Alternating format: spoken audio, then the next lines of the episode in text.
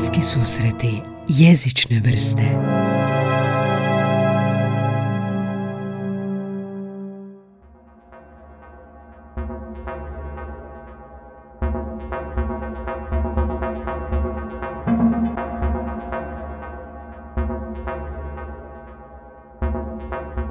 Dobrodošli u novu epizodu prvog hrvatskog podcasta o jeziku, bliski susreti jezične vrste.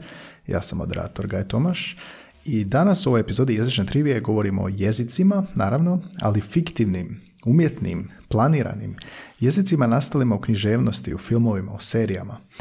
U jednoj ranoj epizodi, u epizodi broj 45, e, govorio sam o Esperantu kao planski napravljenom jeziku, kao konstruiranom jeziku.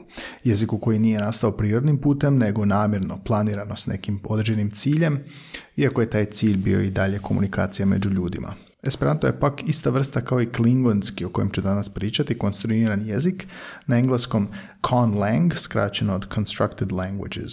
Međutim, za razliku od Esperanta, u ovoj epizodi jezične trivije bavim se jezicima koji su konstruirani u fiktivnim svjetovima, onda su se kasnije razvijali ili se nisu razvijali u stvarnom svijetu. Um, broj takvih fiktivnih jezika nije nezanemariv.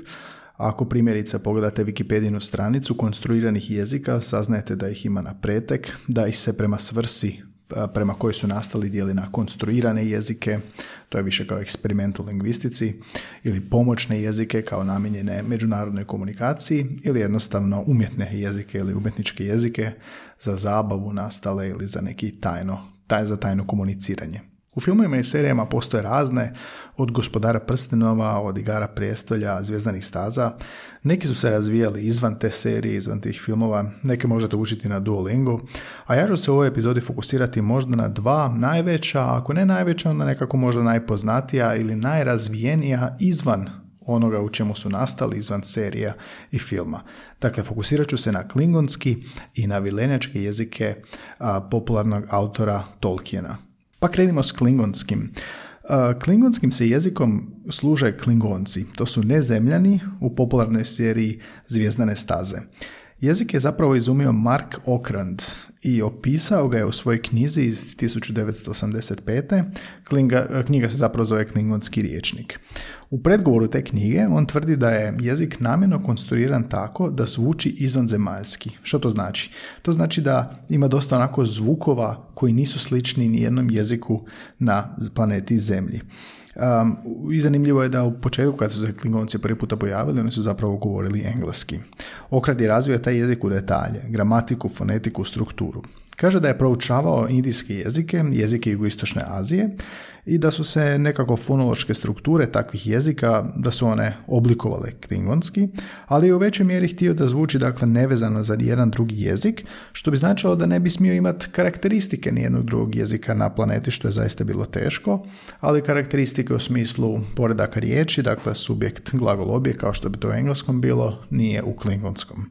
Raspored suglasnika i tako dalje. 1992. godine, dakle sedam godina nakon što je Okran izdao riječnik, osnovan je institut klingonskog jezika. Ondje isto, ako odete na njihov web, imate čak i besplatne lekcije. Izvori na Wikipediji tvrde da govori oko tucet 12 govornika po svijetu, a šest je poznatih svjetskih dijela književnosti prevedeno na klingonski i izdano na klingonskom.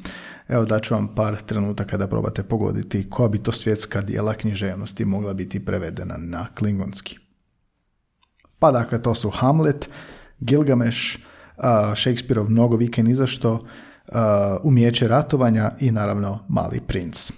Što se tiče govornika, jedan članak koji sam pronašao na internetu kaže da je jedan gospodin, amerikanac, Darmon Spears, koji je govorio klingonski, um, odlučio svog sina naučiti klingonskim kao materinjim jezikom, dakle od rođenja, dok je majka njegova učila engleski pa bi dijete bilo bilingvalno engleski i klingonski. I do pete godine kaže da je Alek, njegov sin, koristio klingonski, a onda je jednostavno prestao jer nije uživao u tome i stvaralo mu je čak i probleme i nije imao ga gdje ni s kim koristiti. Nije za jezikom jednostavno bilo potrebe. Kako taj jezik izgleda i zvuči? Pa ima svoju varijantu latinske abecede, s tim da neka slova imaju dolaze kao paru, recimo imamo H i GH zajedno kao par. Abeceda ima 21 suglasnik i 5 samoglasnika, to su E, I, O i U, dakle slično kao ostalim jezicima.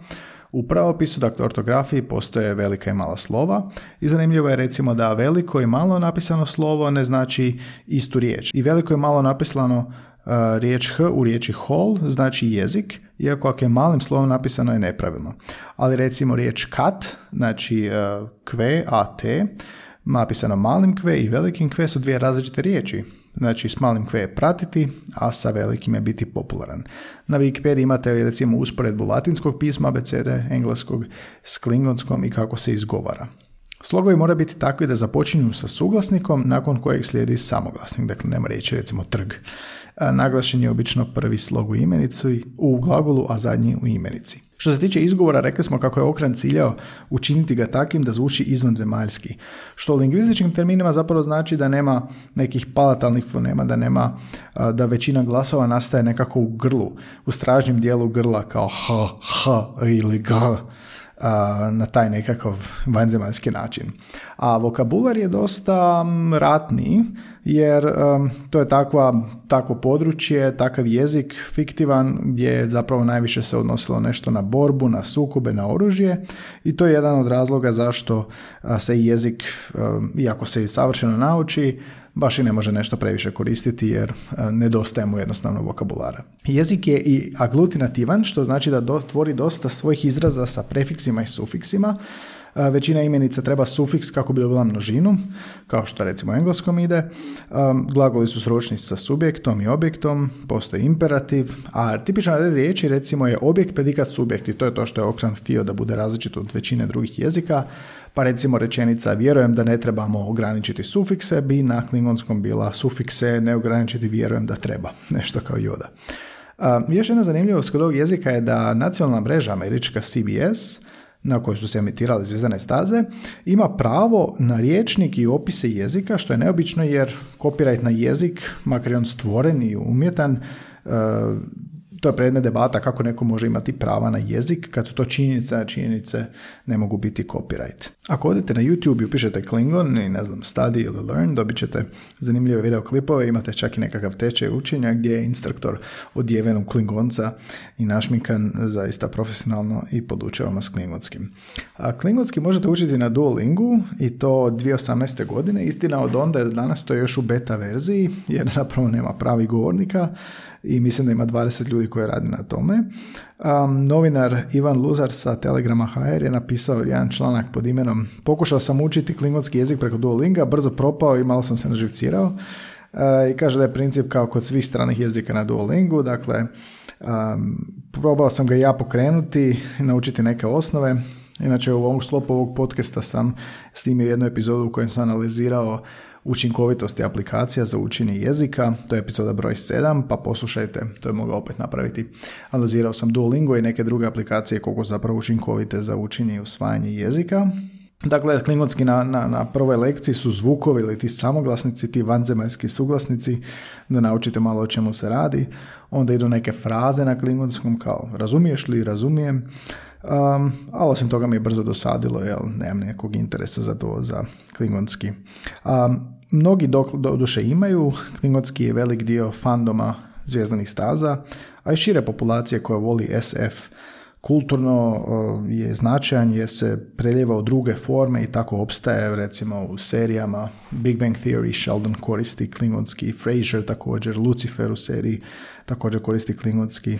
Malo se to prelilo u neke umjetničke sfere pa je postoji opera na klingonskom, premijeru je imala u Hagu. Uh, postoji death metal band koji pjeva na klingonskom, dakle zaista uh, postoji neki određeni fandom koji će ga koristiti, a i oko desetak ljudi na svijetu ga govore tečno. Idemo do drugog jezika izmišljenog za potrebe fikcije, odnosno nekoliko stotina jezika vjerojatno, a to su jezici Johna, Ronalda, Reuela, Tolkiena, Gotovo svako koji je gledao ili gospodara prstenova ili čitao dijelova Tolkienova zna da je Tolkien bio engleski pisac, filolog, vrlo, vrlo maštovit autor koji je napisao fantasy romane i Hobita i, i gospodara prstenova i Silmarilliona i mnoge druge priče.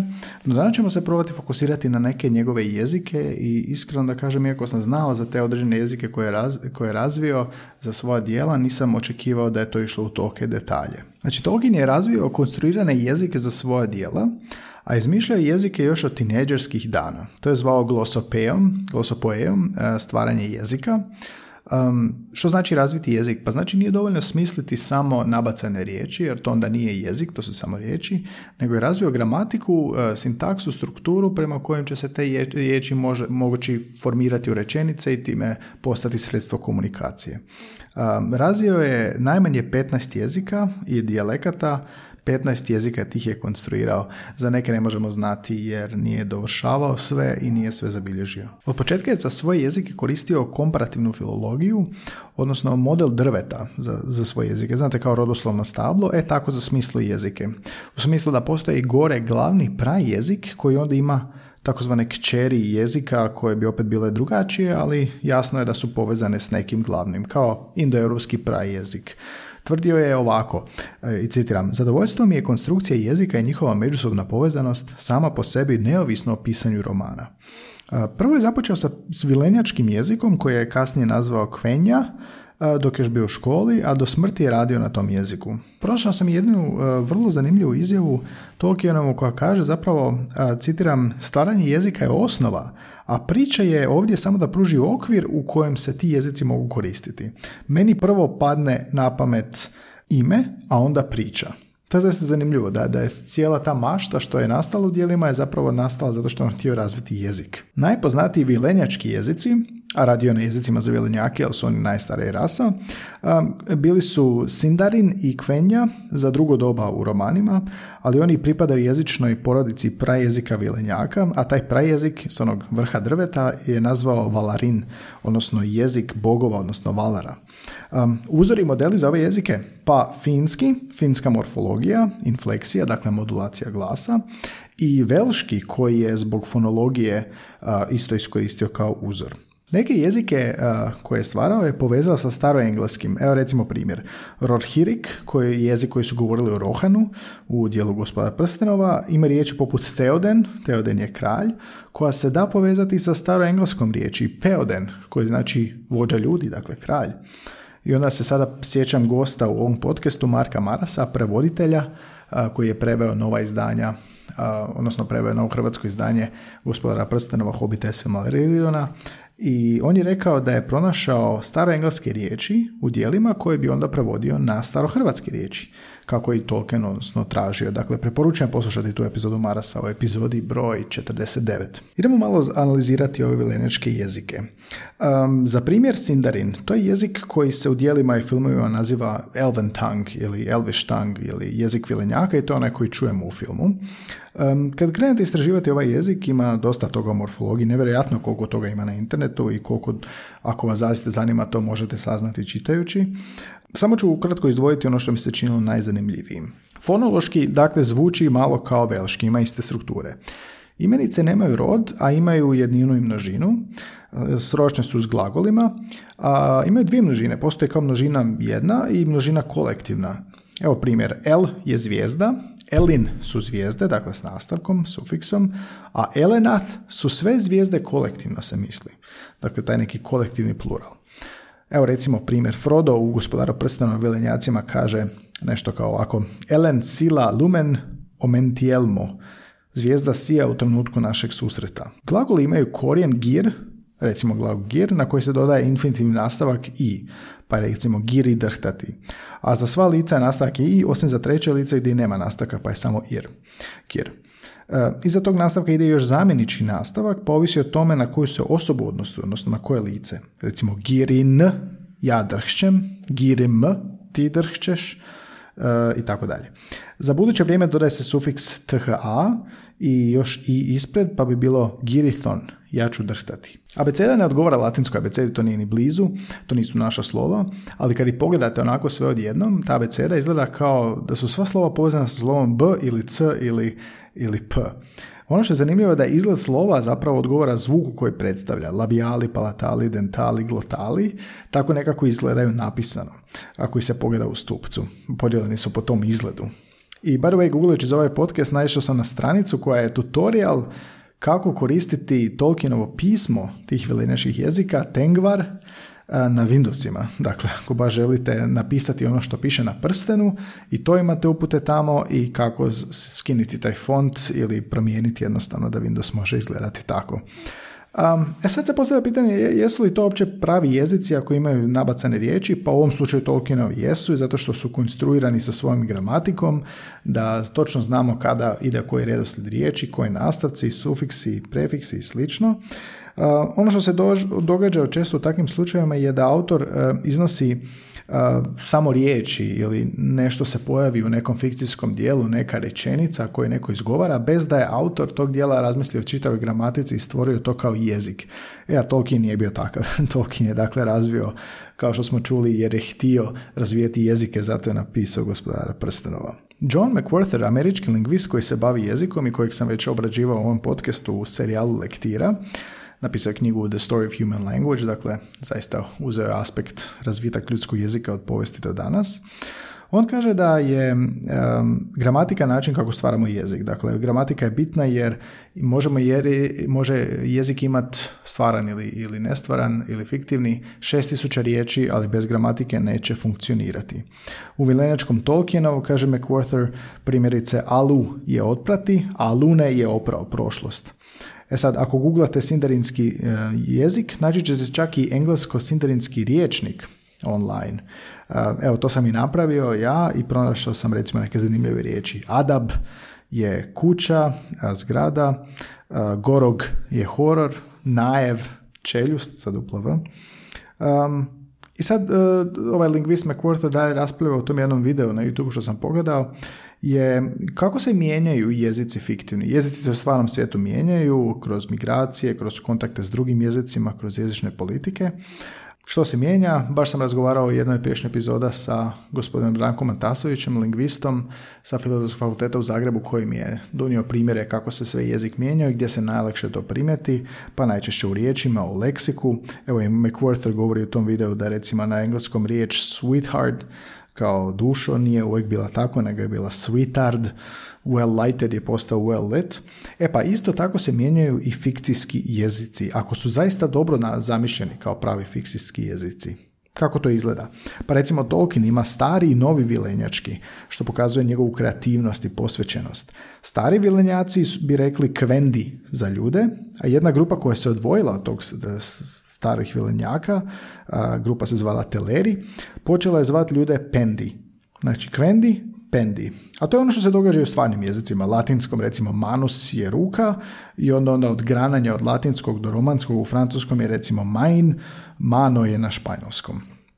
Možda se pitate zašto bi neko napravio abecedu, riječnik na klingonskom ili sindarinskom, tečaj cijeli. Pa razlog je isti kao i sa stvarnim jezikom potreba. E sad, potreba u fikcijskom svijetu nije ista kao potreba u stvarnom svijetu, da bismo mogli komunicirati i opstati. Potreba u fikcijskom svijetu je obožavanje, taj fandom, dok je u stvarnom svijetu komunikacija i alat. No fascinantno je da taj izmišljeni jezik ili djelomično izmišljeni jezik može postati stvaran, može se koristiti u stvarnom svijetu jer postoji potreba. A potreba postoji kao onim prirodnim jezicima. A, naravno, niko neće pričati s vama klingonski, ali ako barem nađete dvoje ljudi koji žele pričati klingonski, onda je to ta potreba koja preostaje. A, dovoljna je potreba kad ljudi nešto žele i volje, a što veća grupa, to je veća potreba. Znači, fandom Zvezdanih staza je uspio zato što je ogromni brojčana, brojčano ogromna grupa. Tolkiena da ne govorim. Vjerojatno se može negdje studirati velinjački. I ta cijela neobična paradigma koja mijenja značenje jezika i potrebe za jezikom. Znači, e, za sad to nije prirodna potreba da mi želimo učiti te fikcijske jezike, ali možda će jednog dana postati, možda će to postati trend, hit, kao što je danas engleski hit, možda će to postati hit i da će neka vrsta komunikacije postati među grupama ljudi koji će stvarati svoj jezik kao neko kodno ime. Pitam se onda je li moguće da će ovakvih jezika biti sve više i pothvata. E, primjerice dajem instrukcije jednoj 12-godišnjakinji već godinu dana i njezina mama mi je rekla da sad je već engleski toliko dobro ide da ona i muž više ne, više ne smiju koristiti engleski pred njom kada ne žele da ona nešto čuje, pa moraju preći nešto drugo. Pa je to idealno za učenje vilenjačkog ili klingonskog. E, vilenjački bolje je malo detaljniji, ima više riječi. Evo recimo, to bi bio primjer potrebe za tajnim jezikom, tajni način komunikacije među ljudima.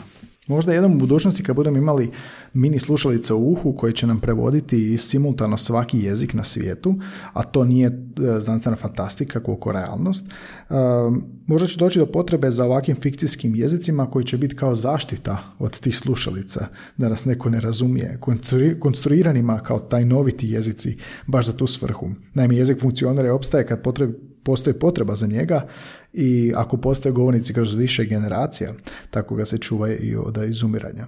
U recimo priči Teda Chianga Dolazak Arrival, po kojem je snimljen film, upoznajemo došljake na zemlju, izvanzemaljce, koji ne doživljavaju jezik linearno kao mi. Znači prvo ide jedno slovo, pa za njim drugo slovo, jedna riječ, pa za njom druga riječ i na takav nam linearan način komuniciramo i razumijemo i šaljemo poruke. Ti došljaci su u jednom znaku izrazili nekoliko poruka istovremeno. Eto, uzbudljiva nas vremena možda čekaju. A do tad možemo uživati u ovim fikcijskim jezicima kao u filmovima, u serijama i zabavnim jezičnim podcastima kao i ovaj.